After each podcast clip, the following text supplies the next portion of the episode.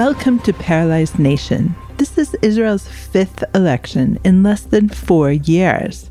But what are these elections actually about? This is Amanda Borschel Dan. Join us and our Times of Israel political analysts. Haviv Rettig Gur, Jeremy Sharon, Carrie Keller-Lynn, Tal Schneider, David Horovitz, as we drill down on these hard to answer questions in this limited edition podcast series that is exclusively for our Times of Israel community. Welcome to Paralyzed Nation.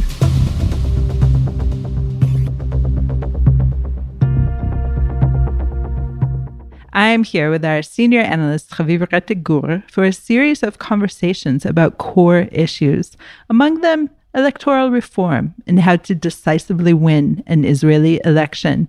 We'll speak today about electoral reform. Chaviv, thanks so much for joining me on this journey into paralyzed nation. To begin with, what makes the Israeli electoral system unique? Hi, Amanda thanks for having me. It's so exciting to be doing this, uh, even if it's our fifth fifth round in in three years. Our electoral system is in some ways the simplest in the free world, or among the simplest, and and, and maybe a, a, among the simplest possible electoral systems you can have. an Israeli voter has a very simple role in the Israeli election. You vote for a party list. You walk into the voting booth and you put the name of a party into an envelope, and that's that's it. Your your job is done. Any party that clears three and a quarter percent of the total votes or the total valid votes uh, gets seated in parliament, pretty much by the exact proportion of its total vote count. So what all of that means is that, and, and that's by the way, that's it. We have a unicameral parliament. There's no two houses of parliament that can offset each other or veto each other. There's no regional representation. The entire country is a single voting district. It's almost as though there's one referendum, one poll, and that poll just becomes parliament. And, and there's literally nothing else on the ballot for the voter to pick. But that very simplicity hides in an unbelievable complexity. And the reason is that Israeli society itself is this very complicated creature. It's a deeply divided society. It looks, uh, you know, there are many different religious, ethnic, and cultural groups. That's obviously something you could say about many societies, especially immigrant societies. But Israel combines that with a very, I would say, frankly, Middle Eastern way of, of looking at, at, at religious, ethnic, and cultural divides. Many, many minorities, the uh, Arab uh, and, and Islamic minorities, ultra Orthodox, religious Zionists, want separate education systems for their kids. Uh, they live separately from each other often. And so Israeli society is very divided, very stratified, and that social reality means that when voters come to the voting booth to vote for that one thing they get to choose, which is the party list that they're selecting, they tend to think of that act as a way to express their cultural or tribal identity. And the result is that Israelis send to the Knesset political parties that represent their cultural tribe, so to speak. So parties tend to represent these very clearly identifiable religious groups, ethnic groups, cultural subgroups, uh, and they form coalition based on those groupings. You take a party like Shas, like Hadash, like United Torah Judaism, like religious Zionism. You know, listeners who are unfamiliar with these parties, look them up on Google. They're on, on Wikipedia even. They're fascinating. They all represent constituencies whose members tend to live together. They tend to pray together. They tend to see the other groups as vaguely in competition with them.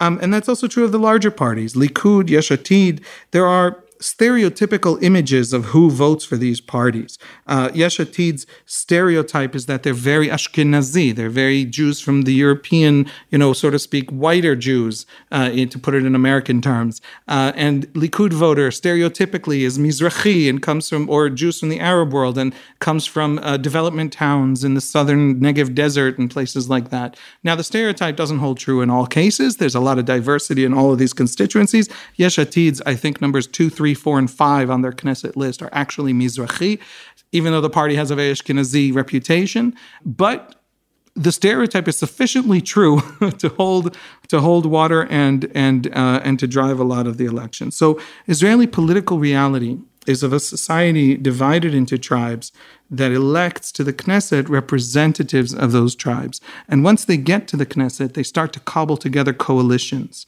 It's a very simple electoral system, but it's built to favor this tribal way of looking at politics. And that means that every election, every coalition that comes out of every election, is essentially the many tribes of Israeli society coming together in the Knesset and reordering Israeli society, agreeing to work together or to not work together, to either gain access to decision making, to budgeting, to influence, or to have to sit out the next government and hope for better you know, terms uh, in the next round. And so it's a very simple system that, that is also very complex and, and tells you a great deal about what's actually happening on the ground in Israeli society each, each time, each election. Okay, so let's talk about some of the pros and cons for this electoral system. Uh, to begin with, doesn't this system, as you said, basically allow for minorities to have more of a voice than, shall we say, the American two party system? And isn't allowing minorities to have more of a voice a net good thing? It's funny, that question of the role of minorities in the system is actually something that is usually leveled at the Israeli system as, as a critique. It's not just that the Israeli system allows minorities to have a much louder voice and to represent themselves rather than have to work through larger parties um, minorities tend to rule, tend to have outsized influence uh, because of how the system works. You have uh, large parties that represent not majorities, but certainly pluralities in the Israeli political, you know, body politic. Uh, Likud representing the major, you know, bulk of the of the Israeli right. Yesh Atid representing this essentially secularist center, Tel Aviv based secularist center. You have these large parties. And then classically, the way it always worked in Israel is that you would have smaller uh, fringe parties representing smaller communities who would cleave to these larger parties and form a coalition. The problem comes when those small parties, and this is an accusation often leveled at the ultra Orthodox parties, then say, if you don't do what I want, or you don't supply the funding to my institutions, my yeshivas, my charities, my whatever, then I leave this coalition and I maybe even move over to the other guy.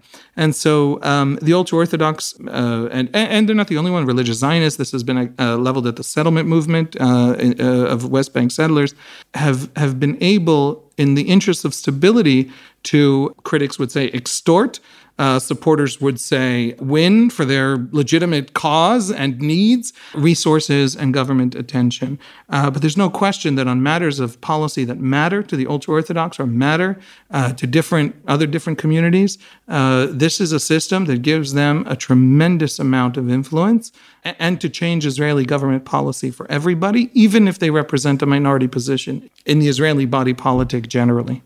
Okay, I can understand the need to check minorities' power proportionately, shall we say, but they still get a voice, which is so critical in a in a working democracy, as long as they get the votes, right? So why is it really such a bad thing to have these different identities be able to express themselves?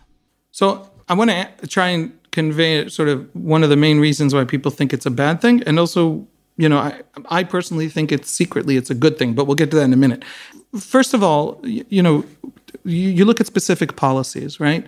Most Israelis would like much more liberal policies. For example, a majority of Israelis support civil marriage. There is no civil marriage. Why is there no civil marriage? Because there was never a government that wasn't beholden for its literal simple survival as a majority in the Knesset to one religious party or another that refused to allow the institution of any kind of civil marriage in Israel. And so I think we're the only democracy or, or even the only Western country without civil marriage. And we're probably one of the few countries on earth without civil marriage, even the non democracies. Um, we have a, a common law marriage. We, uh, you know, people fly to Cyprus, a 45 minute flight, get married, and come back, and that's recognized. So it's, not, it's not that Israelis don't have options; they have options. But the technical point of not having civil marriage is exactly a function of that. Uh, there's a kashrut monopoly uh, of the government. Um, the Haredi, the ultra Orthodox education system, um, much of it doesn't teach math or English past eighth grade. Some of it doesn't teach math or English past fourth grade. There are a lot of people on the left and on the right who think that that is a strategic problem for the future of the state of Israel. The ultra Orthodox kindergartners are something like a, a, fifth of all kindergartners in this country, a little bit more even.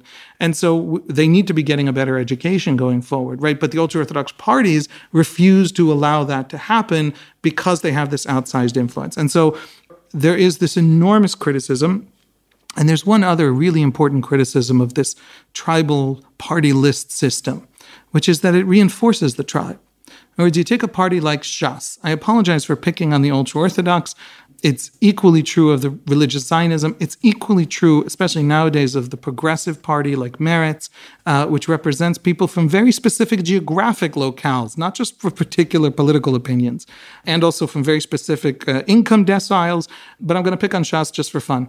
The Shas party is the Sephardi ultra Orthodox party. Now, what does that mean? That means that it is a party that defines itself as distinct from the other ultra Orthodox party, United Torah Judaism, for being Sephardi, for being from a particular religious tradition, a particular geographic and cultural tradition. And it has to constantly campaign on the on, on this on this sense of marginalization of Sephardi Jews, on the sense of uh, you know prejudice against Sephardi Jews and uniquely Sephardi Jews to justify its existence. And so every single election campaign since the founding of Shas in the 80s, there is this voice in Israeli politics shouting about how the Ashkenazi elite is still oppressing and suppressing the Mizrahi marginalized. Now, Mizrahim have been the majority voters of the ruling coalition of this country for the majority of the last 40 years. But they're still marginalized and they're still oppressed and there's still and there's still this sense of grievance. And these are the politics of identity and of grievance are reinforced by the fact that these parties have to function as essentially tribal parties to survive. So there are many serious criticisms um, of, of, of this system, and I think we've laid out a lot of them. We'll take a short break now. Hi, this is Sigal from Jerusalem. Thanks for the wonderful podcast series. I was wondering why we no longer vote separately for the party and the prime minister. What's up with that? Do you too have a burning question ahead of the November 1st Israeli elections? Send us a voice memo, and our Times of Israel political analyst will answer it in a future Paralyzed Nation episode please include your name and your location, and of course, your question, and email your voice memo to podcast at timesofisrael.com. That's podcast at timesofisrael.com. Hope to hear from you.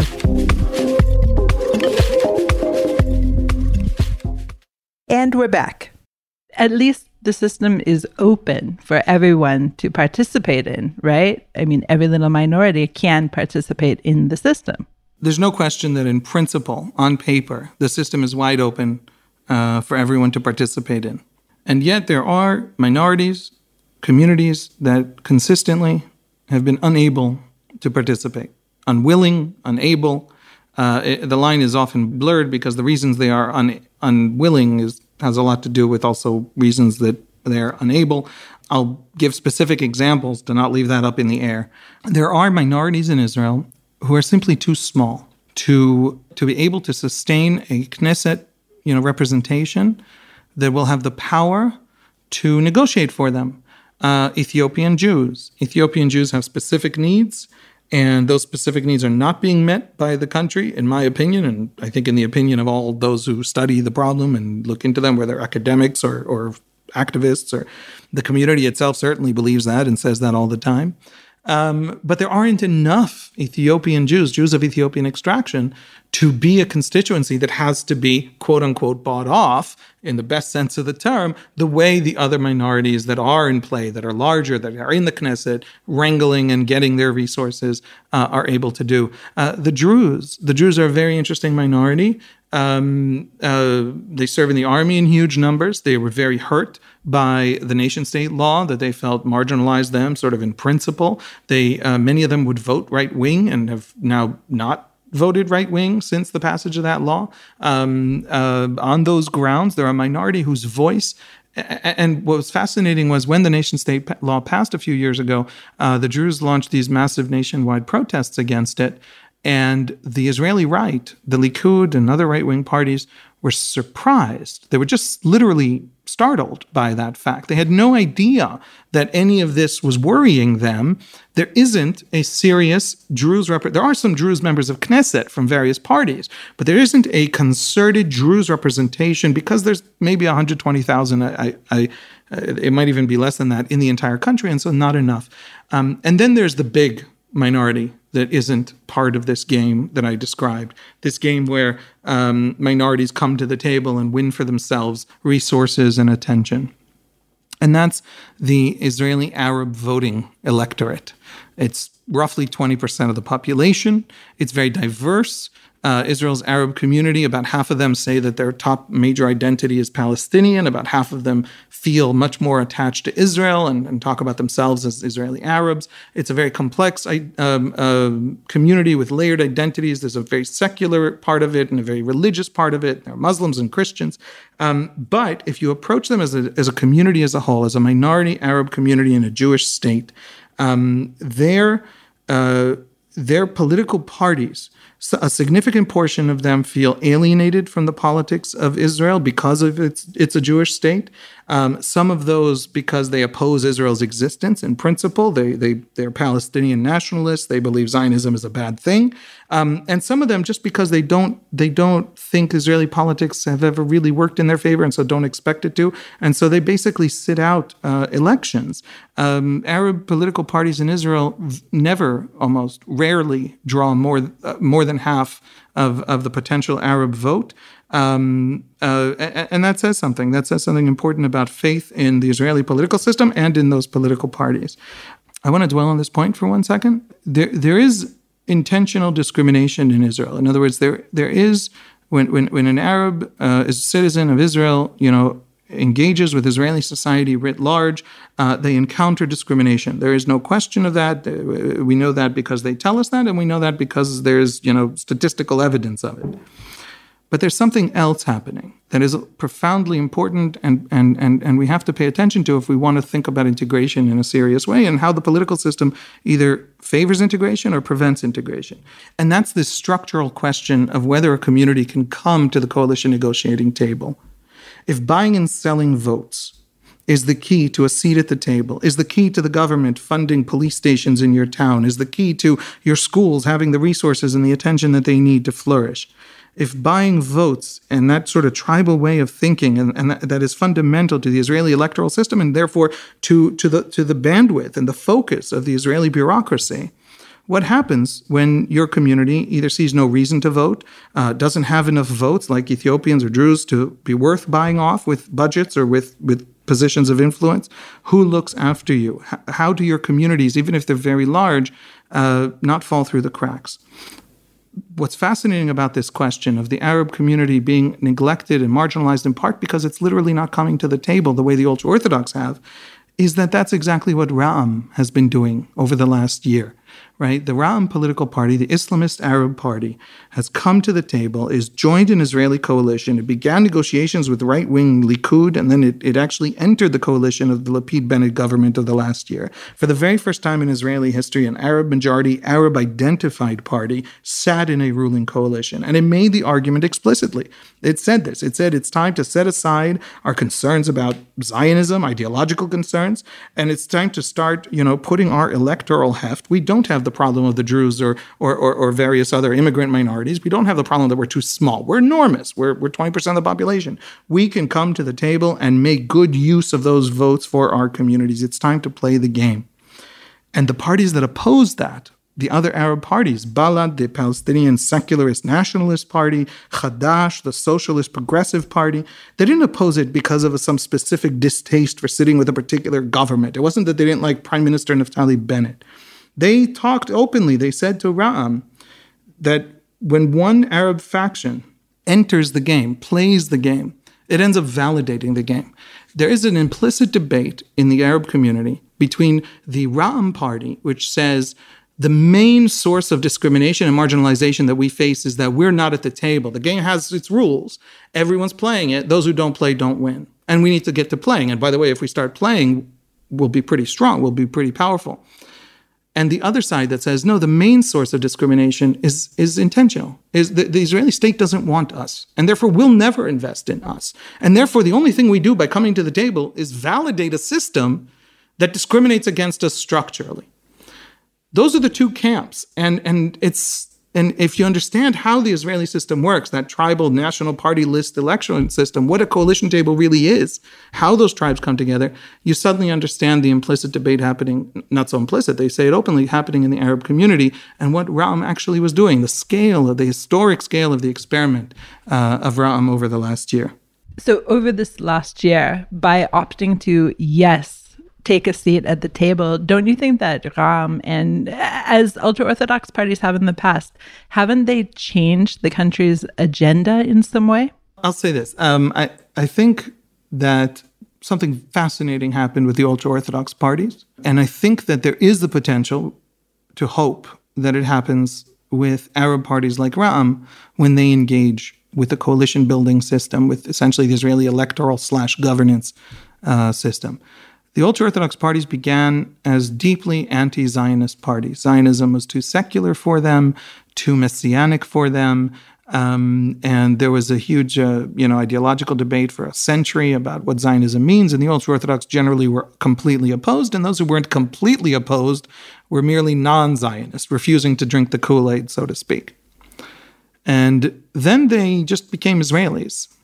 And they're, over the last 40 years, people who walk around in Mea Shearim, a famous ultra Orthodox conservative, ultra Orthodox neighborhood in Jerusalem, uh, have, like me, uh, who go into their bookstores, uh, have noticed that their Hebrew is becoming Israeli slang and their just hand movements you can tell in Italian by their hand movements, supposedly. So their, you know, hand language, not sign language, hand language, um, has become deeply, deeply Israeli. And their politics have changed profoundly. I don't think 12 years ago, or even maybe nine years ago, you would have been able to see an ultra Orthodox member of the Knesset sit as a government minister. In principle, to sit in the Israeli cabinet, you have to swear an oath to the government, to the state, and then you get to sit in the cabinet. Um, deputy ministers are, can be appointed much more easily and don't have to swear that oath. And so they would only accept deputy minister positions because, in principle, they can't swear an oath to what is essentially Zionism. And then there was a Supreme Court ruling on some kind of technicality of how you appoint what and whether a deputy minister of housing is able to make certain kinds of decisions that that current deputy minister was really the minister because he was ultra orthodox and so wouldn't be minister uh, was trying to make. And because of that technicality uh, the rabbis of the United Torah Judaism Party allowed Yaakov Litzman to just go ahead and be minister. And it went over with total silence. Nobody cared.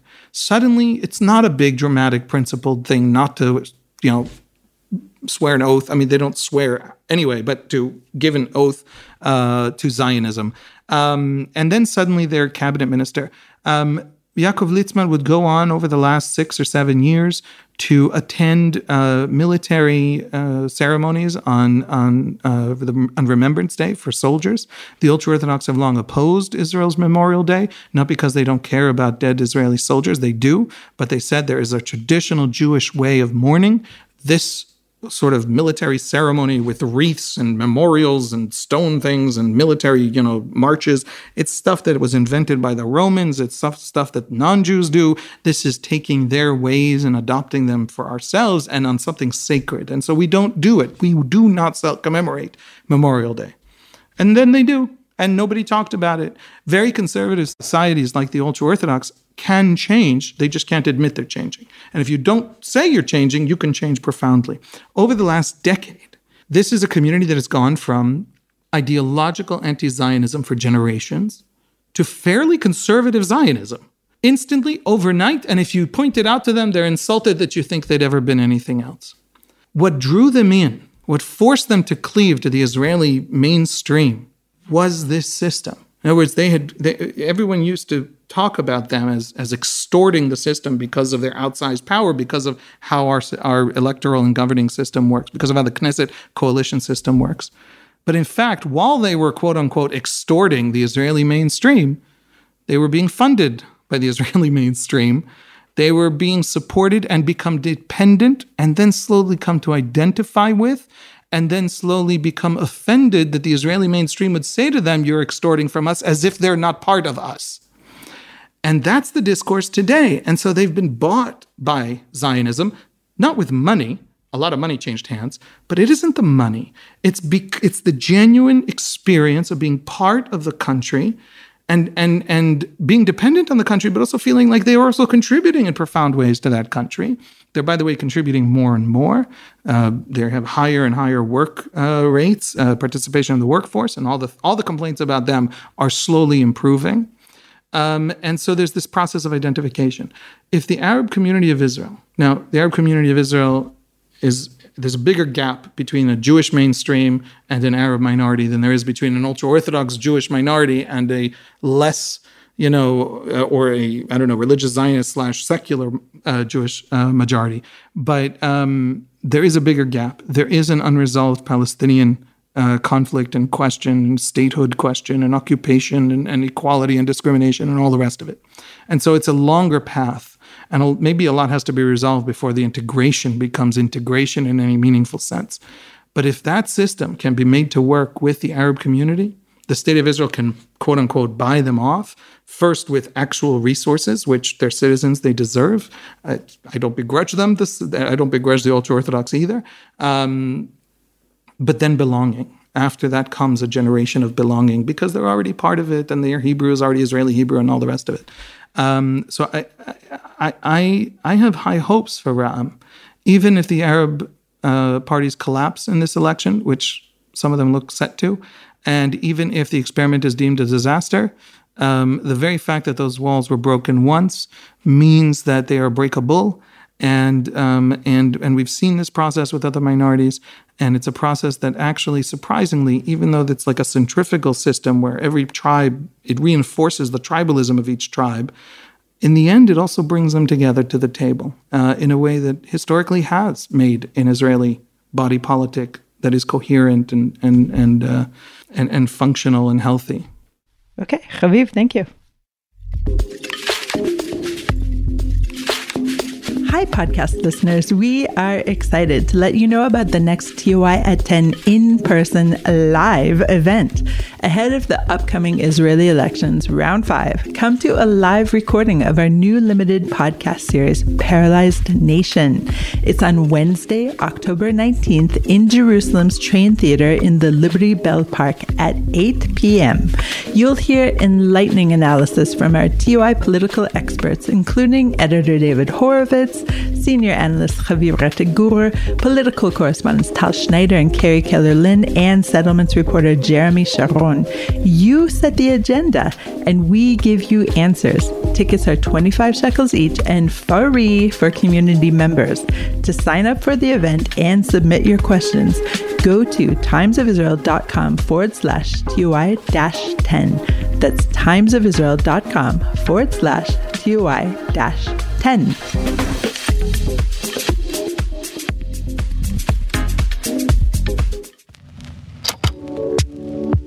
Thanks for listening to Paralyzed Nation. We'll keep bringing you our Times of Israel community members exclusive episodes, including our post elections analysis. Special thanks to producer Gilad Brownstein and to Times of Israel community gurus Mick Weinstein and Rena Levin. Don't forget to drop us a line with a voice memo question and we'll include it in future episodes. Please send to podcast at timesofisrael.com. Until next time, shalom.